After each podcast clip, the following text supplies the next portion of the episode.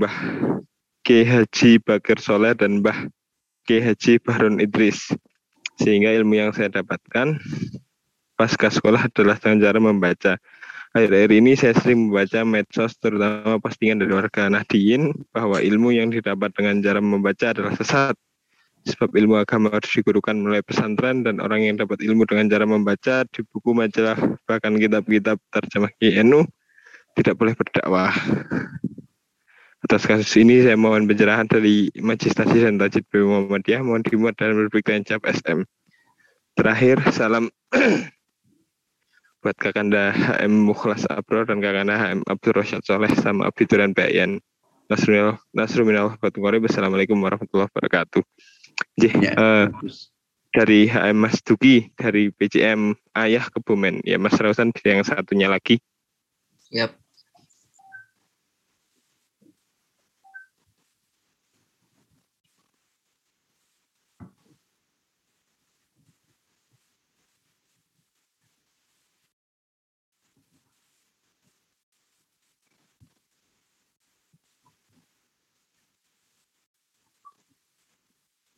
Sudah terlihat, uh, Iya, iya, sudah. Ini jadi Afan Ustaz sebelumnya uh, untuk mukadimah pengantar seperti tadi teman-teman seperti yang terima kasih atas pertanyaan Pak dan sebagainya itu belum kami tulis Ustaz. Jadi kami langsung yeah. ke iya. inti jawabannya saja itu nanti terakhiran Ustaz. Iya. Yeah. Uh, kemudian yang pertama uh, disampaikan oleh Mas Jihan dulu Ya, Mas Jihan. Bismillahirrahmanirrahim. Izin menyampaikan, Islam adalah agama ilmu. Jadi setiap ajaran yang terkandung di dalamnya membutuhkan ilmu untuk mempelajari dan mengamalkannya. Oleh sebab itu, menuntut ilmu adalah suatu kewajiban bagi setiap orang muslim. Sebagaimana hadis yang diriwatkan oleh Anas bin Malik yang berbunyi, An Anas bin Malik in qala, qala Rasulullah sallallahu alaihi wasallam, tolabul ilmi faridotun ala kulli muslimin. Yang artinya menuntut ilmu adalah wajib bagi setiap muslim. Selain itu Allah Subhanahu wa taala juga memberi kabar gembira kepada orang-orang yang beriman juga berilmu akan diangkat derajatnya beberapa derajat. Hal ini telah tertera dalam Al-Quran surat Al-Mujadalah ayat 11 yang berbunyi A'udzubillahi minasyaitonirrajim ya ayyuhalladzina amanu idza qila lakum tafassahu fil mas fil majalisi fafsahu yafsahillahu lakum. Wa idza qila shusu fanshusu yarfa'illahu الذين آمنوا منكم والذين أوتوا العلم درجات والله بما تعملون خبير yang artinya wahai orang-orang yang beri, beri, beriman apabila dikatakan kepadamu berilah kelapangan di dalam majelis-majelis maka lapangkanlah niscaya Allah akan memberi kelapangan untukmu dan apabila dikatakan beri berdirilah kamu maka berdirilah niscaya Allah akan mengangkat derajat orang-orang yang beriman di antaramu dan orang-orang yang diberi ilmu beberapa derajat dan Allah Maha teliti apa yang kamu kerjakan.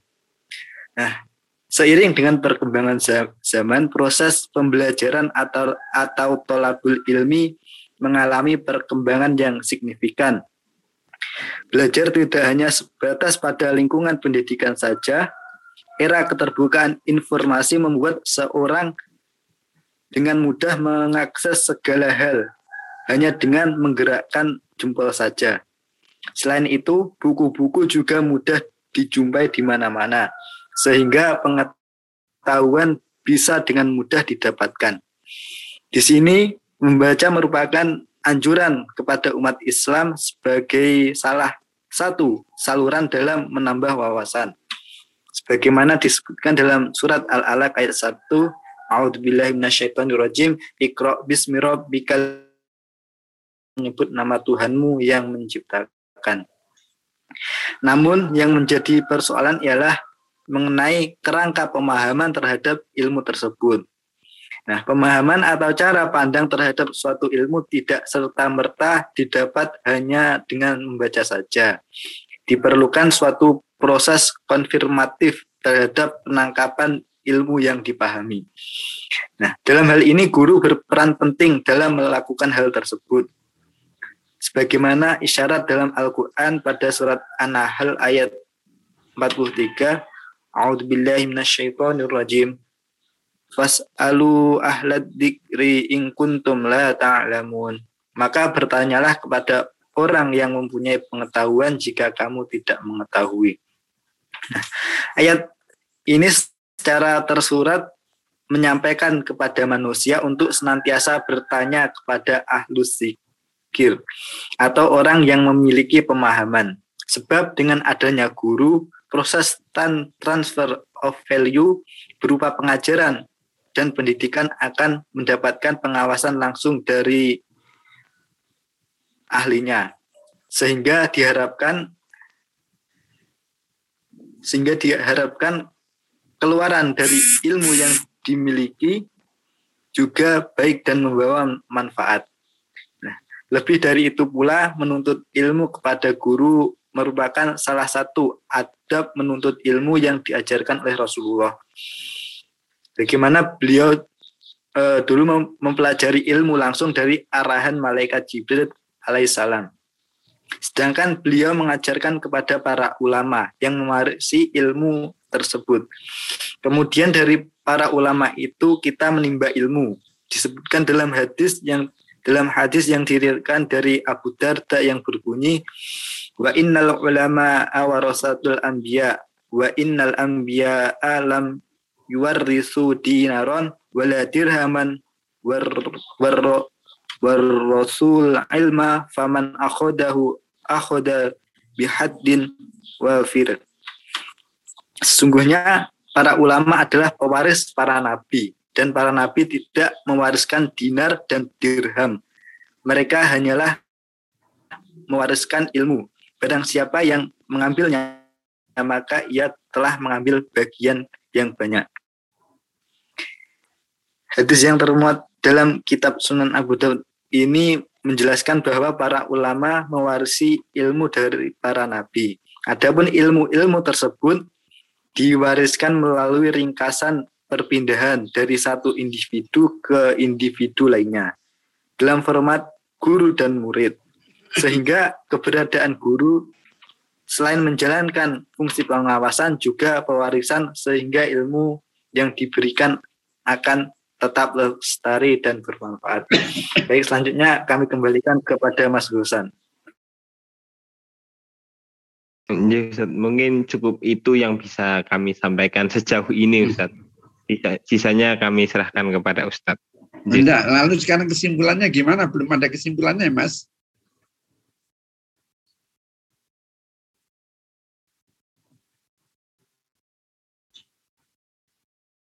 Van, pripun Ustaz? Kesimpulannya lalu gimana? Uh, kesimpulannya uh -uh. Uh, tadi kan pertanyaannya gimana? Uh, pertama Apa? yang kami pahami dari pertanyaan itu ada dua Ustaz. Yang pertama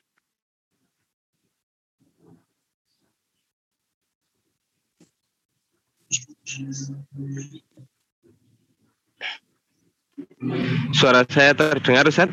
Terdengar baik.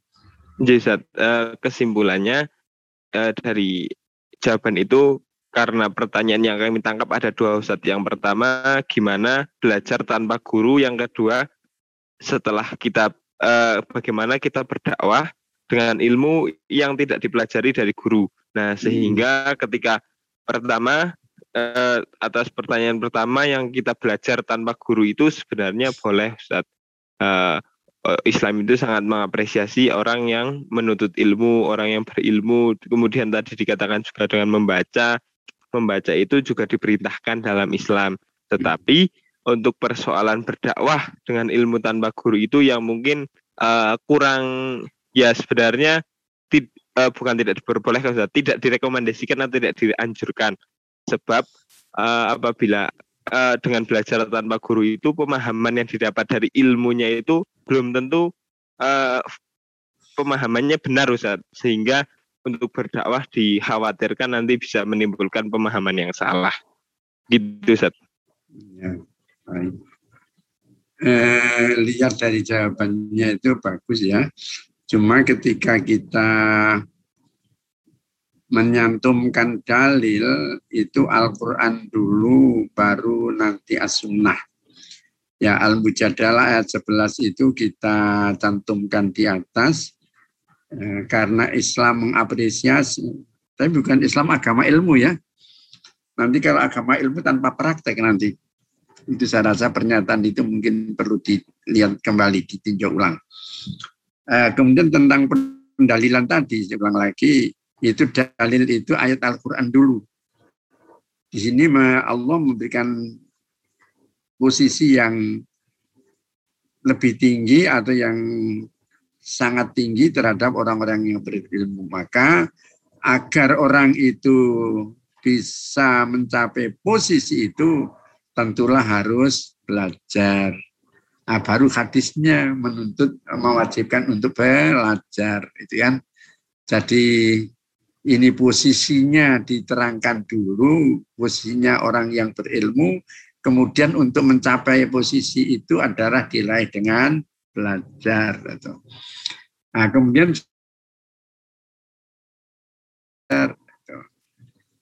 ayat Al-Quran yang pertama kali turun adalah bukan untuk menyatakan berguru, tapi dengan membaca kan gitu. Ikrok kan?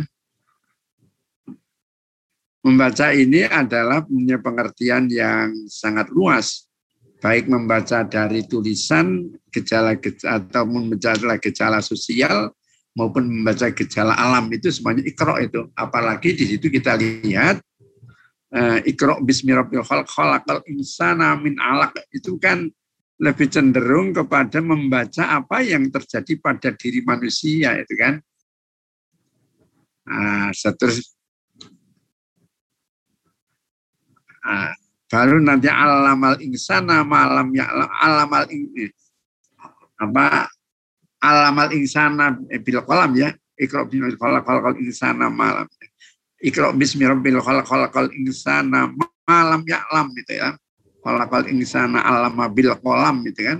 Nah, kalau alama bil kolam itu berarti itu ada dari tulisan juga gitu.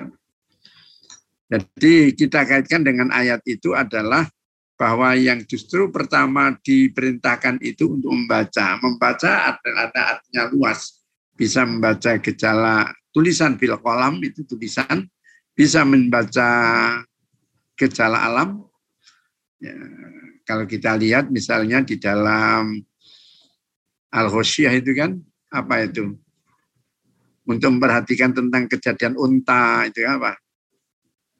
Afala yang duruna ilal ibili kaifa khuliqat dan wa ila sama kaifa rufi'at wa ila jibali kaifa nisbat wa ila ardi kaifa sudikat itu kan perintah untuk memper, mem, melihat gejala-gejala suci gejala alam.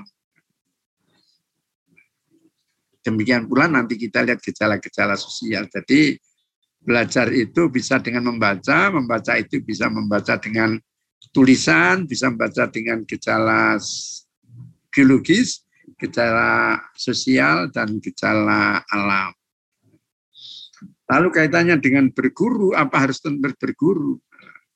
Berguru itu adalah merupakan satu metode. Apakah kita ketika belajar tanpa berguru boleh atau tidak?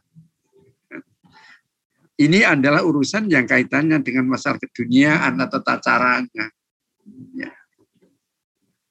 Apa kalau kita kaitkan di situ? Bahwa dalam bidang muamalah boleh kita lakukan sepanjang tidak ada yang melarang. Al aslu fil muamalah asfihatu kata yang dalil dalil tahrim. Adakah yang melarang orang untuk belajar dengan membaca saja? Ada enggak mas? Sepanjang tidak ada mem, tidak ada larangan, maka belajar dengan, dengan membaca pun dia tidak apa-apa, boleh-boleh saja. Tidak harus juga dengan berguru. Memang berguru merupakan salah satu cara, tapi bukan satu-satunya cara. Nah, gitu. Nah, jadi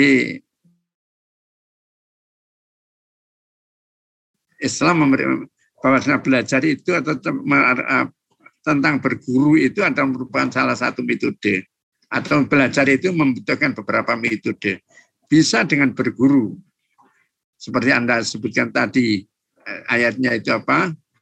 Eh, was'alu ahla dzikri in kuntum la ta'lamun itu berguru. Was'alu ahli dzikra Ustaz. Hah?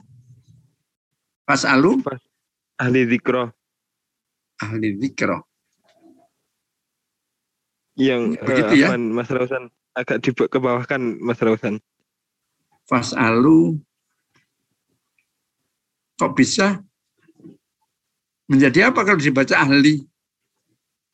Fas'alu ahla dzikra Ustaz. Afan Ustaz. Astagfirullah. astagfirullah. Kok adzikra, adzikronya jadi kedudukan apa dalam dalam ini Oh. isim? Afan Ustaz. Fas'alu ahla dzikri in kuntum la Nah, iya, ahla dzikri, alanya maf'ul, dzikrinya itu mudhafun ilaih jadi- kan? Iya. mudhaf ilaih Ustaz. Iya, fas'alu ahla dzikri in kuntum la ta'lamun itu kan. Itu berguru. Tapi apa ada boleh mencara yang lain. Ini adalah masalah muamalah yang bisa ditempuh dengan yang lain. Sepanjang tidak ada larangan, maka itu dibolehkan. Kita tidak mendapatkan larangan untuk eh, dengan membaca. Justru membaca itulah salah satu yang diperintahkan. Nah, keterangan-keterangan Anda yang berkaitan dengan teknologi pengajaran sekarang itu saya rasa cukup baik ya. Jadi saya rasa ini perbaikannya tidak terlalu banyak, hanya urut-urutannya. Pertama itu ayat tentang Al-Hujurat 11, kemudian hadis tentang kewajiban menuntut ilmu, kemudian tentang metode. Nah, Al-Quran menuntutkan adanya, menyebutkan dan menuntunkan, menyebutkan salah satu metodenya adalah dengan bertanya. Kemudian yang kedua, Al-Quran memerintahkan membaca tidak harus dengan ini. Dan yang ketiga, tidak ada dalil yang melarang untuk melakukan cara-cara yang selain ini dengan membaca atau otodidak. Sehingga dengan demikian belajar tanpa harus dengan guru pun menjadi sah-sah saja. Ilmunya sepanjang tidak menyalahi dari ketentuan Al-Quran dan As-Sunnah, itu sah-sah saja untuk disampaikan. Yang tidak boleh adalah menyampaikan ilmu yang tidak dapat dipertanggungjawabkan kebenarannya. Tapi ketika dia menyampaikan itu berdasarkan Al-Quran, berdasarkan tafsir-tafsir yang dapat dipertanggungjawabkan kebenarannya, berdasarkan hadis dan juga berdasarkan syarah-syarah yang sudah mak makbul itu, mengapa tidak? Mengapa itu dikatakan sesat? Dikatakan sesat kalau memang itu menyimpang dari akidah dan ajaran syarah yang pokok. Nah, saya rasa gitu Mas nanti. Eh, tapi upaya Anda sudah sangat bagus. Mungkin sekali lagi, satu kali ditulis minggu depan ya Mas ya, Kamis akan datang. Kemudian berikutnya, ini agak lebih berat nampaknya ini pertanyaannya. Siapa ini? Ini pertanyaan keberapa nih?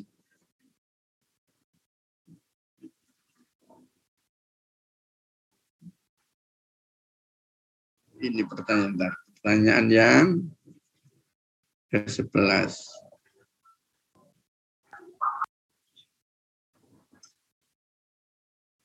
Siapa nih yang kebagian ini? Tentang ars. Ada yang tentang nomor 11? Ada Ustadz. Ya, Zakwan. Iya sama Ardian. Artian. Terus nanti nomor berikutnya nomor 12 ada? Ada Ustaz, Siapa? Pak Izi sama Arman. Oh iya, nomor 13 yang tidak ada ya. Karena Mas Rifan itu bergabung dengan Mas Kelas Rifki di kelas A kemarin sudah sentasi. Ya silahkan Mas Dakwan ini agak berat ini catatannya dengan tafsir. Tapi bagi jurusan ini saya rasa tidak ada masalah. Silahkan Mas Dakwan.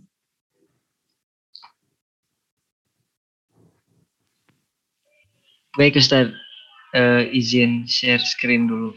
Ya betul silahkan.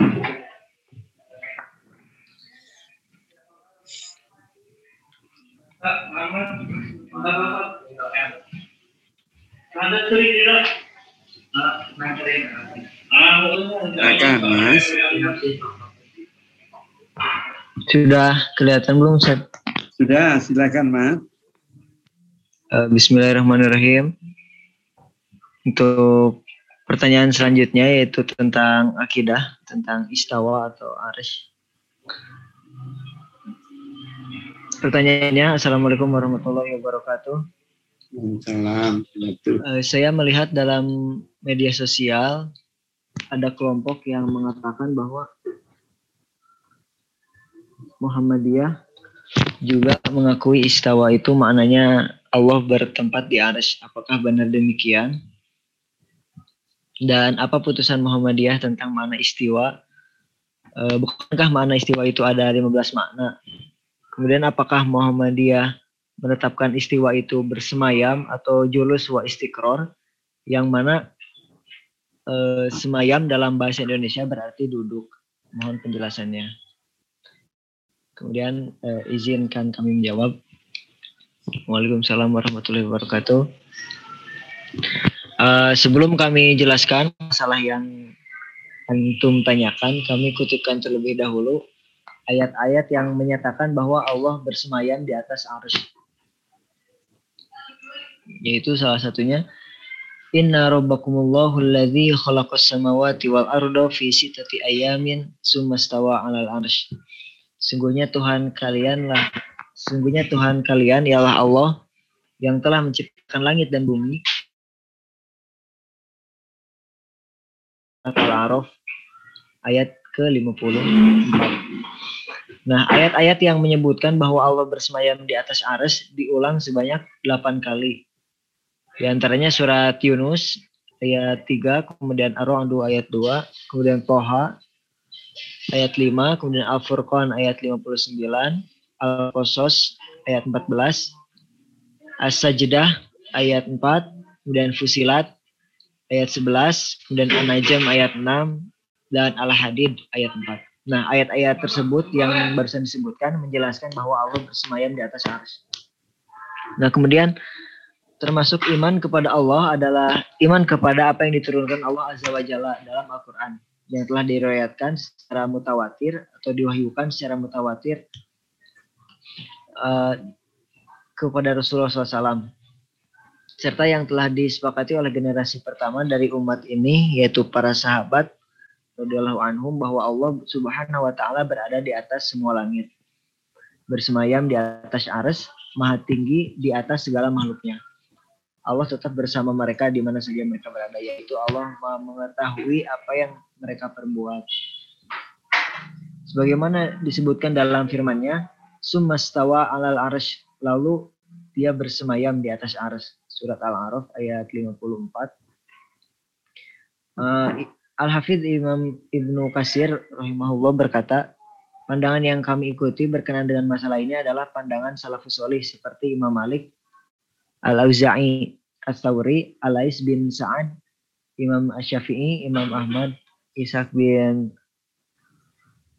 Rohawai, dan imam-imam lainnya sejak dahulu hingga sekarang yaitu membiarkannya seperti apa adanya tanpa takif atau mempersoal, mempersoalkan kaifiyah atau hakikatnya kemudian tanpa tasbih atau penyerupaan dan tanpa ta'til atau penolakan. Nah, dan setiap makna zohir yang terlintas pada benak orang menganut paham musyabihah atau menyerupakan Allah dengan makhluk, maka makna tersebut sangat jauh dari Allah karena tidak ada sesuatu pun dari ciptaan Allah yang menyerupai yang menyerupai Allah sebagaimana firman-Nya laisa kamitslihi syai'un wa huwa samiul basir. Tidak ada sesuatu pun yang serupa dengannya dan Allah lah yang maha mendengar lagi maha melihat. Quran surat Asyura ayat 11. Uh, tetapi persoalannya adalah sebagaimana yang dikemukakan oleh para imam di antaranya adalah Nu'aim bin Hamad al-Khuzai, guru Imam al-Bukhari, ia mengatakan uh, barang siapa yang menyerupakan Allah dengan makhluknya maka ia kafir dan barang siapa yang mengingkari sifat yang telah Allah berikan untuk dirinya sendiri berarti ia juga kafir. Uh, tidaklah apa-apa telah disifatkan Allah bagi dirinya, bagi dirinya sendiri dan oleh Rasulnya merupakan uh, suatu bentuk penyerupaan barang siapa yang menetapkan bagi Allah jelas dan hadis-hadis yang sahih dengan pengertian yang sesuai dengan kebesaran Allah serta menafikan segala kekurangan dari dirinya berarti ia telah menempuh jalan hidayah atau petunjuk. Untuk selanjutnya dilanjut oleh Saya lanjutkan Ustaz.